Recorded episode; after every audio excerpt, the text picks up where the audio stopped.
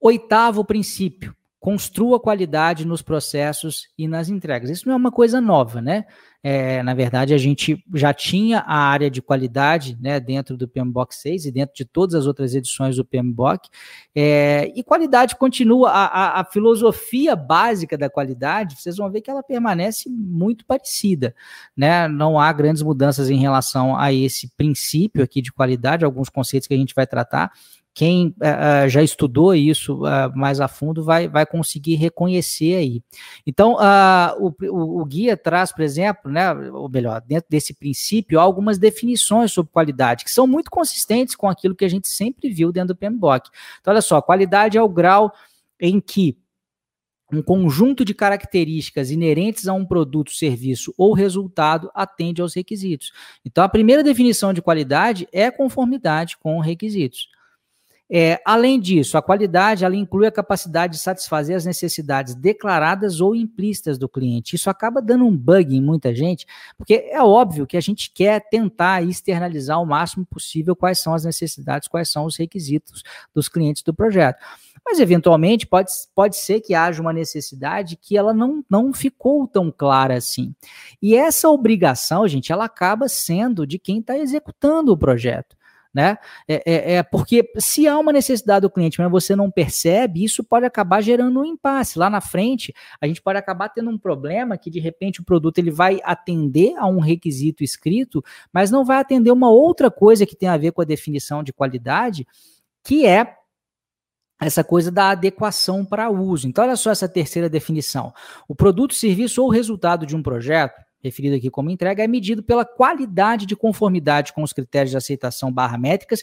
Isso aqui é conformidade com o requisito realmente que foi definido, e adequação para uso. Adequação para uso é um produto de fato servir né, para a finalidade para a qual ele foi criado. Então vamos supor, só para a gente variar um pouco, que a gente está desenvolvendo um secador de cabelos.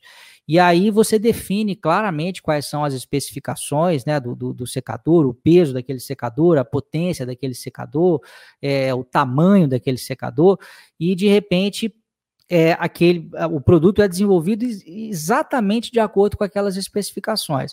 Só que se chegar na hora de usar né, esse produto, é, de fato, é, o, ele não for adequado ao uso, é, seja porque ele demora mais tempo do que o cliente imagina, né, que seria razoável para secar o cabelo, seja porque o secador é muito pesado, seja porque ele está esquentando a mão de quem está pegando, ele estará atendendo aos requisitos, mas não vai ser adequado ao uso.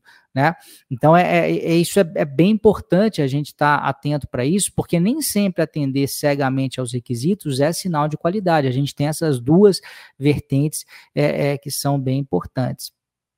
E uma outra parte que também é igualmente importante e sempre foi explorado dentro do guia aí também, que é a parte de processos.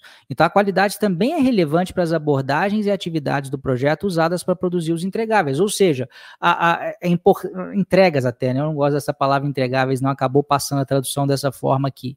Então a, essas é, entregas, é, é, é ou melhor, esses processos que a gente usa para produzir as entregas, eles também estão sujeitos à melhoria e sujeitos a um processo de qualidade também. Só que as ferramentas usadas né, para trabalhar a qualidade nas entregas e trabalhar a qualidade nos processos, elas são distintas. Então, enquanto as equipes de projeto avaliam aí a qualidade de uma entrega por meio de inspeção e teste, é, é, é, as atividades e processos do projeto são avaliados por meio de análise e auditoria. Então, ferramenta. E até a gente poderia colocar outras coisas aqui, né? Então, por exemplo, eu avalio a qualidade de um determinado produto testando ou inspecionando. É, é, e a gente vai falar já já disso. Isso pouco importa se é uma abordagem ágil ou abordagem preditiva. Qualidade, teste, inspeção acontece nesses dois cenários. É, e a gente trabalha melhor em cima dos processos por meio de análise dos processos, né, para melhorar os processos e as auditorias. As auditorias são checagens para avaliar se a equipe está usando o processo que foi combinado para ser usado e também a análise de melhorias em cima desse processo. E já é, é, é, é, outra forma da gente melhorar o processo é por meio da retrospectiva, por exemplo. É um outro mecanismo que também né, é uma forma diferente de atender a esse princípio no que diz respeito a essa parte aí é, de processos, tá? É, então, em ambos os casos, né, a gente deve sempre trabalhar aí na detecção e prevenção de erros e defeitos. Prevenir de gerar o erro na entrega e prevenir, tentar prevenir desde o princípio de ter um processo ineficiente. Agora, à medida em que a gente vai inspecionando, a gente pode eventualmente sim é, ir é, é, encontrando defeitos tanto na entrega quanto nos processos e ir corrigindo isso é, ao longo do tempo, tá? E aquilo que eu estava falando, em qualquer abordagem de entrega. Abordagem de entrega, gente, só para vocês irem se acostumando com o nome, para quem é, não tem esse costume, ou abordagem de desenvolvimento, nada mais é dizer se você está seguindo uma abordagem de gestão ágil, uma abordagem de gestão preditiva ou uma abordagem de gestão é, híbrida. Então, o objetivo das atividades de qualidade em qualquer um desses cenários é o mesmo.